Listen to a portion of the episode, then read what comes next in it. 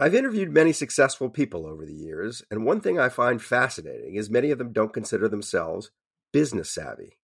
Take the owners of Tight Knit Brewing. They turned to Chase for business for everything from banking and payment acceptance to credit cards, and do all of it in one place with the Chase mobile app. And that's helped these brew loving friends turn a passion into a business. Learn more at chaseforbusiness.com. Make more of what's yours. Chase mobile app is available for select mobile devices. Message and data rates may apply. JP Morgan Chase Bank NA member FDIC. Discover a career that matters at the U.S. Department of Veterans Affairs. Be part of an innovative team delivering world class healthcare and benefits to America's veterans. Enjoy robust benefits, work life balance, and career development opportunities. Join a diverse and inclusive community that values your unique background and skills. A community where nearly one in three of your colleagues are veterans themselves. Apply now at vacareers.va.gov. Infiniti presents a new chapter in luxury, the premiere of the all new 2025 Infiniti QX80, live March 20th from the edge at Hudson Yards in New York City, featuring a performance by Jon Batiste. The all new 2025 Infiniti QX80 is an SUV designed to help every passenger feel just right. Be the first to see it March 20th at 7 p.m. Eastern, only on iHeartRadio's YouTube channel. Save the date at new-QX80.com. Don't miss it. 2025 QX80 coming this summer.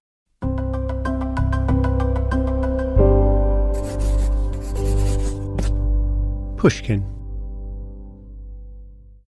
The 95th Academy Awards are just around the corner, and loyal Cautionary Tales listeners will know that the Academy Awards ceremony was not so long ago the stage for one of the most bizarre, fascinating, and instructive errors in entertainment history. We explored that mistake in one of the very first episodes of Cautionary Tales, and it remains one of our best loved stories. If you want to know more about the ideas in this episode, check out our show notes, and in particular, the wonderful book Meltdown by Chris Clearfield and Andras Tilcsik. But first, another chance to hear La La Land, Galileo's Warning. You've heard this story before. You might even have watched it happening live. 33 million people did. There they stand, together on stage Faye Dunaway and Warren Beatty. Bonnie and Clyde together again after 50 years. Even for a pair of veteran Hollywood stars, it must have been a nerve wracking moment. Yet their task seemed simple open a red envelope, take out a card, and read out the title of the film that had won the Academy Award for Best Picture. Beatty opens the envelope. So far, so good. Then he looks at the card in his hand. He hesitates. Then he looks inside the envelope again, as though checking to see if there was a cover note. He looks over at Dunaway, then raises both eyebrows. She reaches over and touches his arm affectionately. And the Academy Award. Beatty begins. He pauses again. He looks at the card again. He slips his hand inside the envelope one more time. The audience laugh. At the moment of maximum tension, that old rogue is playing with everyone's emotions. He continues. For Best Picture. He stops again. Faye Dunaway thinks he's goofing around too. You're impossible, she says. Come on. He shows her the card. She doesn't hesitate for a moment. La La Land. The audience erupts in applause, and the producers of La La Land take to the stage to give their acceptance speeches. Meanwhile, off in the wings, an accountant named Brian Cullinan knows that the biggest screw up in the history of the Academy Awards is in full flow. The 2016 winner of Best Picture isn't La La Land, it's Moonlight. So, yes, you've heard this story. Have you understood what it really means? You're listening to another cautionary tale.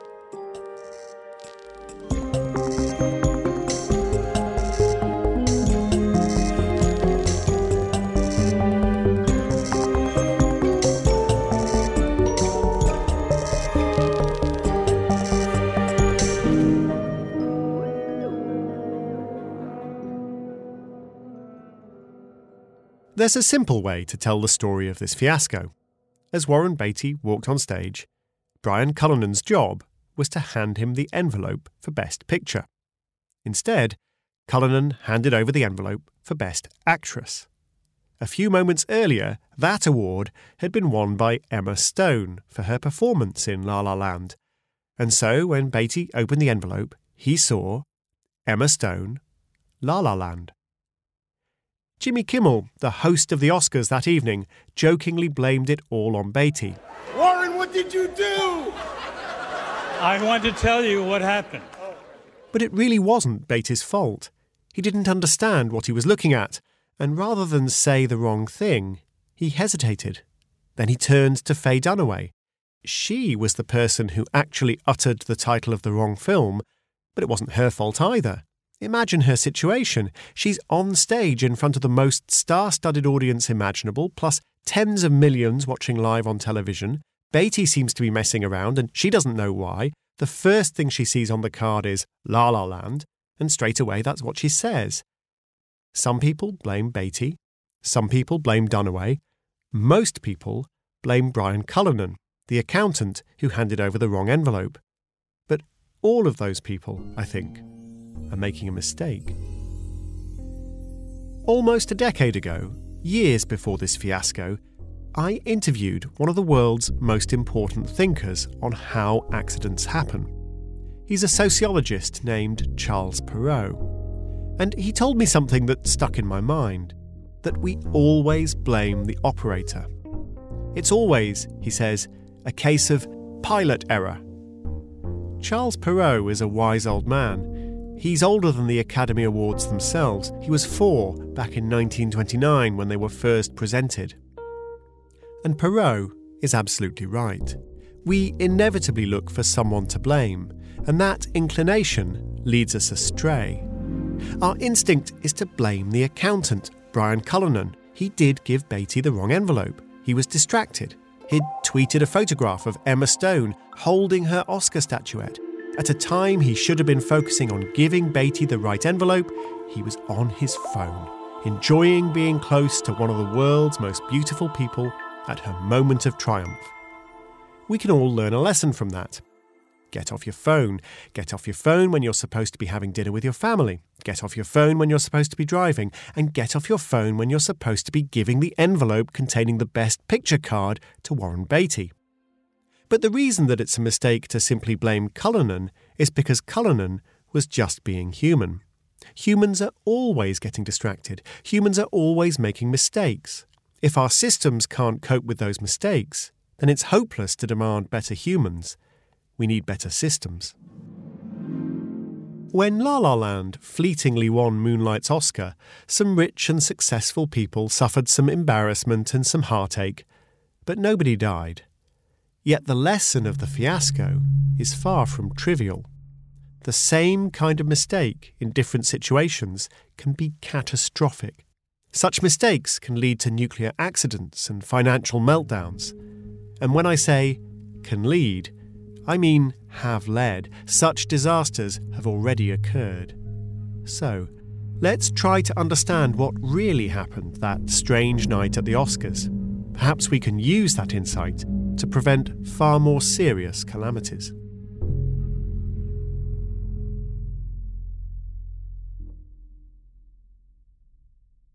Chase for Business and iHeart bring you a new podcast series called The Unshakables. This one of a kind series will shine the spotlight on small business owners like you who faced a do or die moment that ultimately made their business what it is today. Join hosts Ben Walter, CEO of Chase for Business, and Tanya Nebo, a lawyer and business consultant, on the storytelling journeys of trials, tribulations, and triumphs that hinged on a single event, a split second decision, or even a stroke of luck. Whether the story is about a warehouse going up in flames or a former partner stealing a whole roster of clients, each episode will showcase the grit, determination, and resourcefulness a small business owner needed to turn a pivotal situation into a springboard for success. Listen to the Unshakables now and learn more at chase.com slash business slash podcast. Chase, make more of what's yours. Chase mobile app is available for select mobile devices. Message and data rates may apply. JP Morgan Chase and a member FDIC 2024, JP Morgan Chase and Co.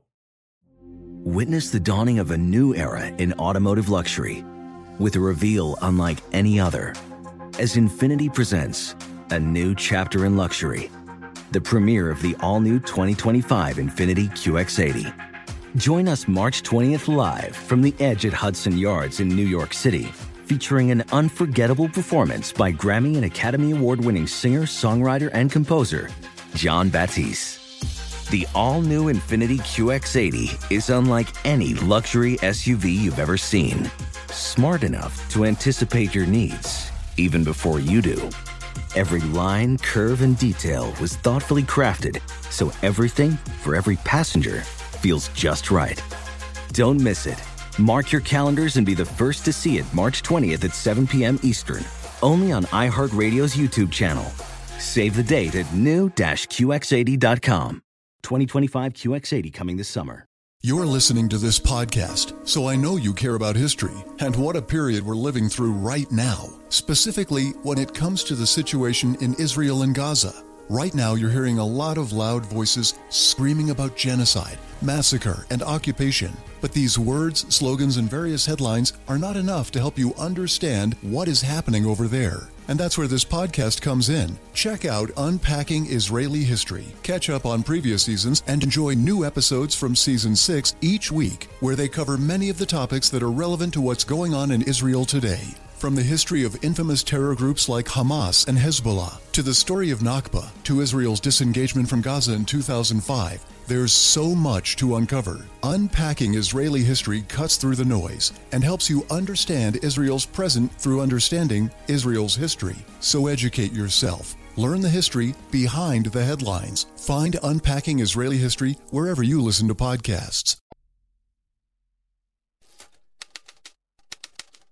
Let's talk about problem number one bad typography. I know it sounds strange, but it's true. The card that Beatty took out of the envelope had nine words on it, and the largest word is Oscars. Really? Is that really the most important piece of information? Are we worried that without it, Warren Beatty's going to think he's at the Iowa State Fair handing out a medallion for the best hog? The words La La Land and Emma Stone are printed with equal weight, even though the winner is Emma Stone. The rest is detail. Meanwhile, the important words Best Actress are tucked away at the bottom of the card, and they're tiny. If Best Actress had been prominent, Warren Beatty wouldn't have been confused. He would have known that he had the wrong card in his hand. And if Emma Stone had been in larger type than La La Land, Faye Dunaway wouldn't have blurted out the name of the wrong film. It would have been awkward for Beatty and Dunaway to walk off stage to get the right envelope, but not nearly as awkward as not walking off stage to get the right envelope. So, the Academy should have hired a designer. But they're not the only ones. Imagine that you're the night shift supervisor at a nuclear power plant. It's four o'clock in the morning, and you don't know it yet, but the turbine system that draws away the heat from the reactor core has just shut down. You're going to have to make some quick decisions, assuming you can figure out what's going wrong and why. What's that? Uh, uh, let's see.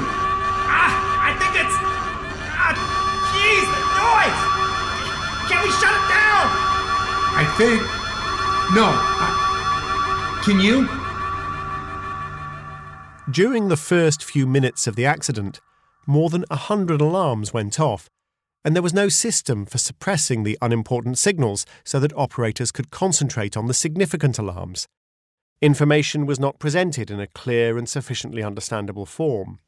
That's from the overview of the official inquiry into what was then arguably the world's most serious nuclear accident at Three Mile Island in 1979.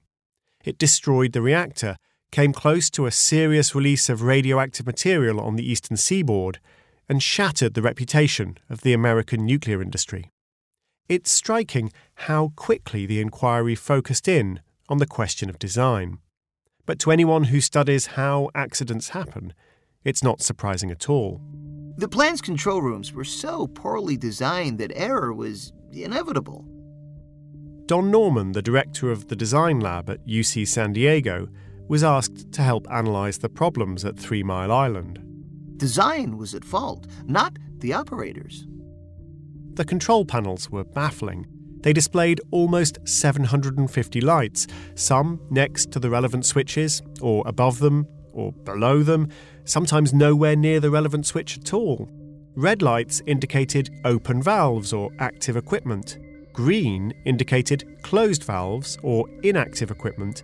But since some of the lights were typically red and others were normally green, the overall effect was dizzying. So, yes, the operators made mistakes at Three Mile Island, but with better design, they might not have. Warren Beatty and Faye Dunaway would sympathise.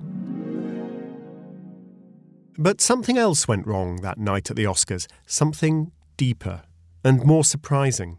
It's a strange effect, and it was first observed by a man less famous for looking at why things go wrong, and more famous for looking at the stars. Galileo Galilei is known for his astronomy, and because his work was consigned to the Church's Index Librorum Prohibitorum, the list of forbidden books. But the great man's final work opens with a less provocative topic the correct method of storing a stone column on a building site. Bear with me. This book from 1638 is going to explain the Oscar fiasco and much more. I must relate a circumstance which is worthy of your attention, as indeed are all events which happen contrary to expectation, especially when a precautionary measure turns out to be a cause of disaster. A precautionary measure turns out to be a cause of disaster. That's very interesting, Galileo. Please go on. A large marble column was laid out so that its two ends rested each upon a piece of beam. I can picture that in my mind. Support the column while it's being stored horizontally, ready for use. If you lay it on the ground, it may get stained, and you'll probably break it when you try to get ropes underneath it to pull it upright. So, yes, store it flat, but propped up by a support at one end and a support at the other. But what if the column can't support its own weight like that and simply snaps in half? Galileo has thought of that. A little later, it occurred to a mechanic that, in order to be doubly sure of its not breaking in the middle, it would be wise to lay a third support midway. This seemed to all an excellent idea. Yes, if two supports are good, surely three supports are better. It was quite the opposite. For not many months passed before the column was found cracked and broken, exactly above the new middle support. How did that happen? One of the end supports had, after a long while, become decayed and sunken, but the middle one remained hard and strong, thus causing one half of the column to project in the air without any support. The central support didn't make the column safer. It pressed into it like the central pivot of a seesaw, snapping it in half. Galileo's tale isn't really about storing columns, and neither is mine. It's about what I'm going to call Galileo's principle. The steps we take to make ourselves safe sometimes lead us into danger. The problem Galileo described is well known to safety engineers. There's an article in the fine scholarly journal Process Safety Progress titled No Good Deed Goes Unpunished Case Studies of Incidents and Potential Incidents Caused by Protective Systems. These case studies are magnificent. There's a chemical plant where two pressure relief systems interact in a way that means neither of them work. There's a flare designed to destroy pollutants, which ends up causing the release of toxic gases. There's an explosion suppression device that causes an explosion. This kind of thing happens more than you might think. An example is one of the earliest nuclear accidents at Fermi 1, an experimental reactor in Michigan. It's barely remembered now, except in Gil Scott Heron's song, We Almost Lost Detroit This Time. The operators at Fermi 1 lost control of the nuclear reaction for reasons that were baffling to them. Some of the reactor fuel melted, it was all touch and go. Eventually, they got the reactor under control shut it all down, and waited until it was safe to take it all apart. It was almost a year before the reactor had cooled enough to identify the culprit. A piece of metal, the size of a crushed beer can, had blocked the circulation of the coolant in the reactor core. It was a filter that had been installed at the last moment for safety reasons at the express request of the Nuclear Regulatory Commission. It had come loose and caused the entire problem. Galileo's principle strikes again.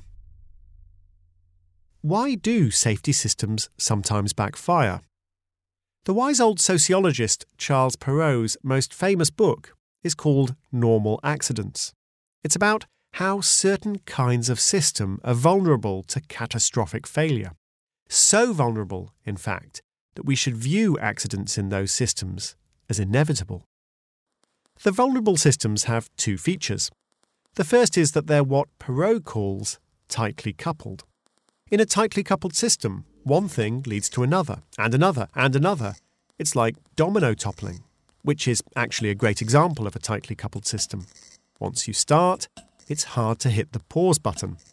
A second feature is complexity. A complex system has elements that interact in unexpected ways. A rainforest is a complex system, so is Harvard University. But Harvard University usually isn't tightly coupled. If there's a problem, there's also time to find a solution. A system that's both complex and tightly coupled is dangerous. The complexity means there will occasionally be surprises. The tight coupling means that there will be no time to deal with the surprises. Charles Perrow's theory explains Galileo's principle. Every time you add a feature that's designed to prevent a problem, you're adding complexity. The middle support for the column added complexity. So did the safety filter that damaged the Fermi 1 reactor. Safety systems don't always make us safe. Chase for Business and iHeart bring you a new podcast series called The Unshakables. This one of a kind series will shine the spotlight on small business owners like you who faced a do or die moment that ultimately made their business what it is today. Join hosts Ben Walter, CEO of Chase for Business, and Tanya Nebo, a lawyer and business consultant, on these storytelling journeys of trials, tribulations, and triumphs that hinged on a single event, a split second decision, or even a stroke of luck. Whether the story is about a warehouse going up in flames or a former partner stealing a whole roster of clients, each episode will showcase the grit, determination, and resourcefulness a small business owner needed to turn a pivotal situation into a springboard for success. Listen to the Unshakables now and learn more at chase.com slash business slash podcast. Chase, make more of what's yours. Chase mobile app is available for select mobile devices. Message and data rates may apply. JP Morgan Chase and a member FDIC 2024, JP Morgan Chase and Co. Witness the dawning of a new era in automotive luxury with a reveal unlike any other as Infiniti presents a new chapter in luxury, the premiere of the all new 2025 Infiniti QX80. Join us March 20th live from the edge at Hudson Yards in New York City featuring an unforgettable performance by Grammy and Academy Award winning singer, songwriter, and composer, Jon Batiste. The all new Infiniti QX80 is unlike any luxury SUV you've ever seen. Smart enough to anticipate your needs, even before you do. Every line, curve, and detail was thoughtfully crafted so everything for every passenger feels just right. Don't miss it. Mark your calendars and be the first to see it March 20th at 7 p.m. Eastern, only on iHeartRadio's YouTube channel. Save the date at new-QX80.com. 2025 QX80 coming this summer. You're listening to this podcast, so I know you care about history and what a period we're living through right now, specifically when it comes to the situation in Israel and Gaza. Right now, you're hearing a lot of loud voices screaming about genocide, massacre, and occupation. But these words, slogans, and various headlines are not enough to help you understand what is happening over there. And that's where this podcast comes in. Check out Unpacking Israeli History. Catch up on previous seasons and enjoy new episodes from season 6 each week, where they cover many of the topics that are relevant to what's going on in Israel today. From the history of infamous terror groups like Hamas and Hezbollah, to the story of Nakba, to Israel's disengagement from Gaza in 2005, there's so much to uncover. Unpacking Israeli history cuts through the noise and helps you understand Israel's present through understanding Israel's history. So educate yourself. Learn the history behind the headlines. Find Unpacking Israeli History wherever you listen to podcasts.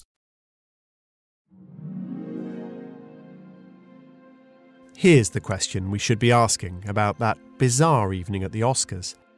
How was it even possible for the distracted accountant, Brian Cullinan, to give Warren Beatty the wrong envelope?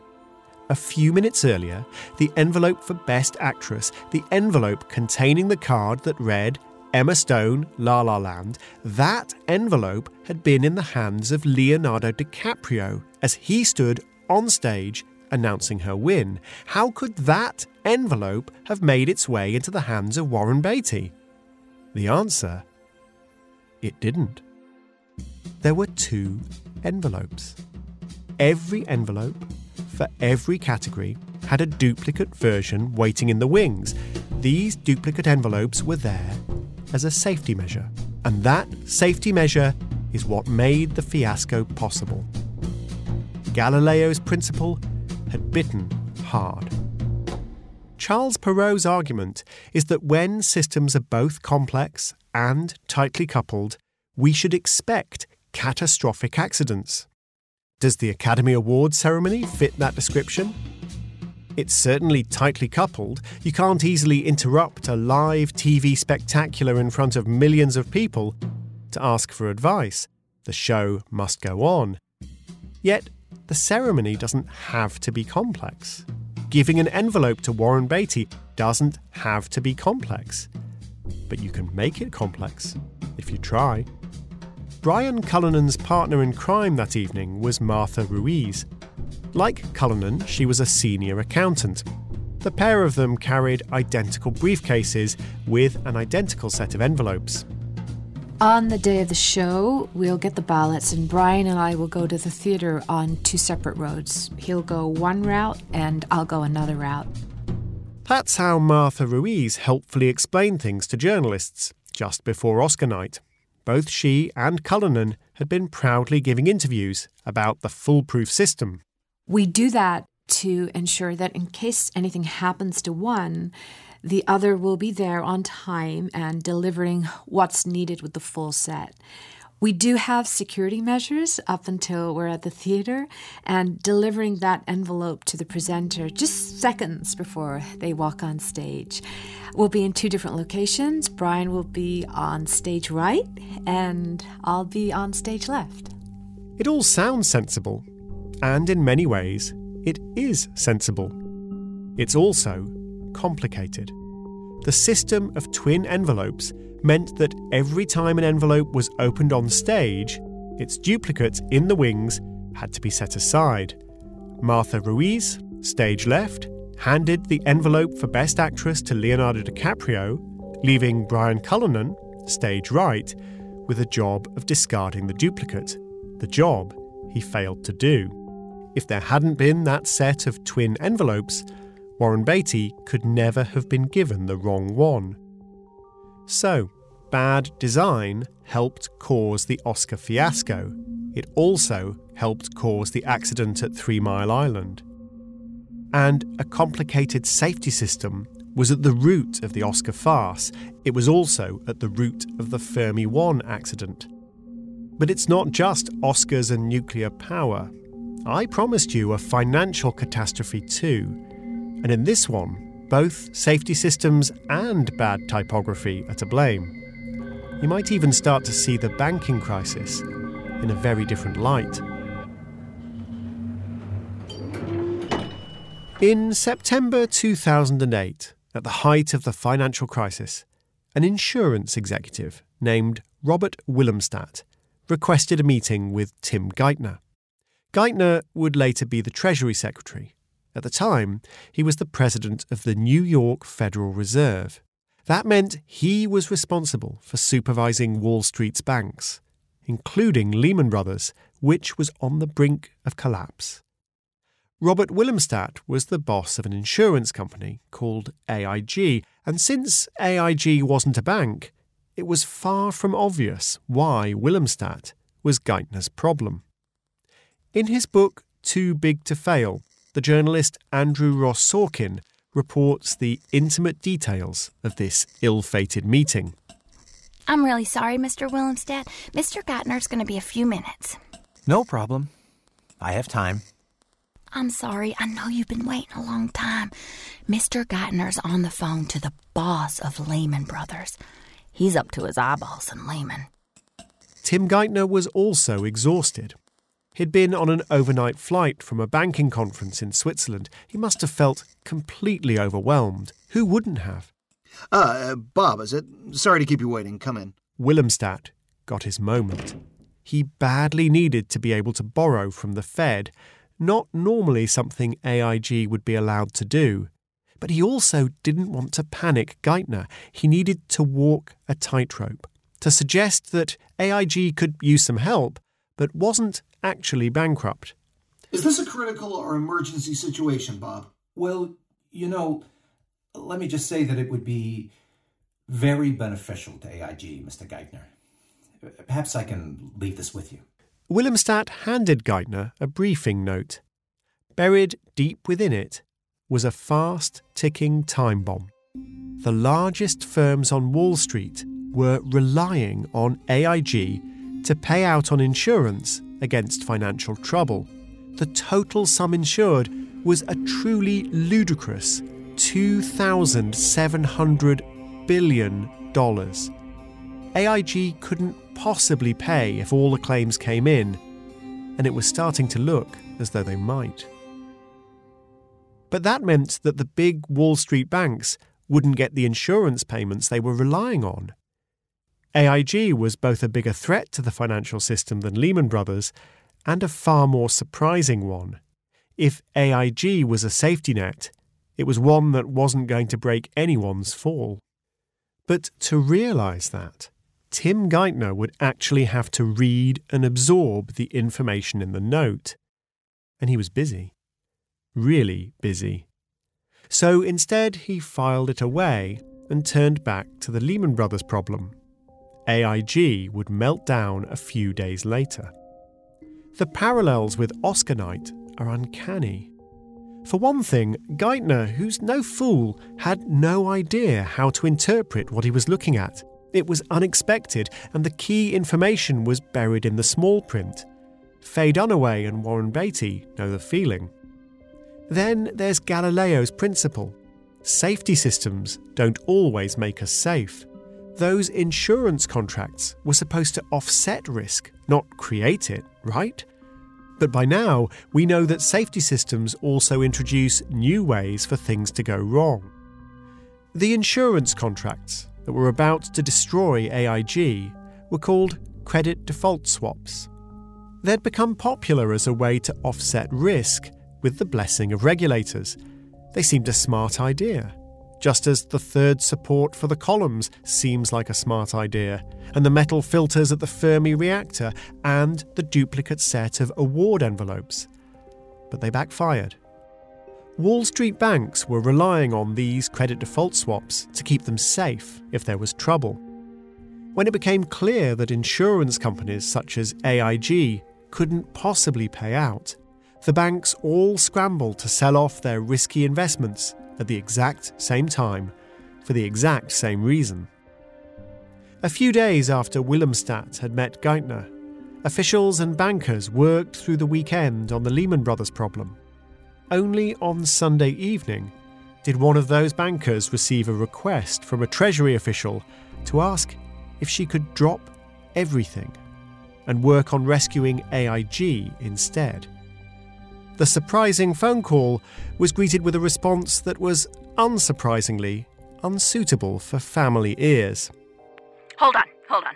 You're calling me on a Sunday night saying that we just spent the entire weekend on Lehman and now we have this? How the fuck did we spend the past 48 hours on the wrong thing? How indeed. For the same reason they gave the Oscar to the wrong movie confusing communication, and above all, a safety system that created a brand new way to fail. The banking crisis of 2008 shook the world financial system and destroyed millions of jobs. More than a decade later, we're still living with the consequences. It was, in its way, a more serious crisis than any nuclear accident. It was certainly far graver than a bungle at the Oscars. Yet the same problems were at the roots of all these accidents. After the La La Land shambles, Vanity Fair reported The Oscars have an intense six step plan to avoid another envelope disaster. The six steps include getting rid of the two accounting partners, Brian Cullinan and Martha Ruiz, and the twin sets of envelopes. Instead, says Vanity Fair, there will be three partners. A third partner will sit in the show's control room with the producers. All three partners will have a complete set of envelopes. If having two sets caused the problem, having three sets is better, right? I'm not sure Galileo would agree.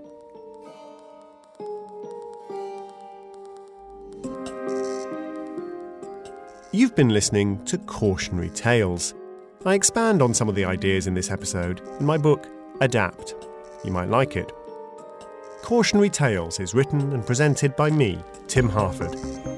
Our producers are Ryan Dilley and Marilyn Rust. The sound designer and mixer was Pascal Wyse, who also composed the amazing music.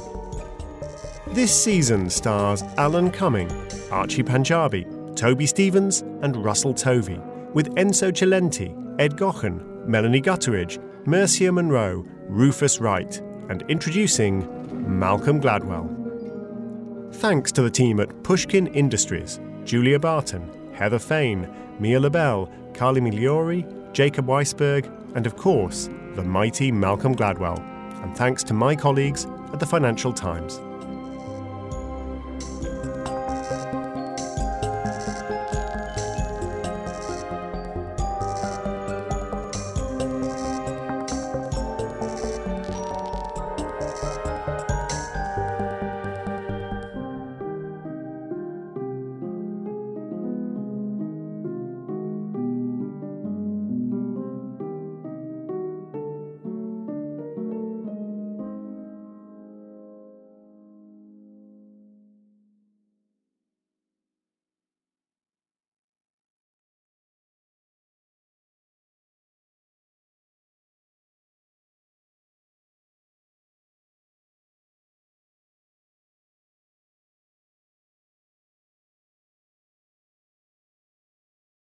Discover a career that matters at the U.S. Department of Veterans Affairs. Be part of an innovative team delivering world class healthcare and benefits to America's veterans.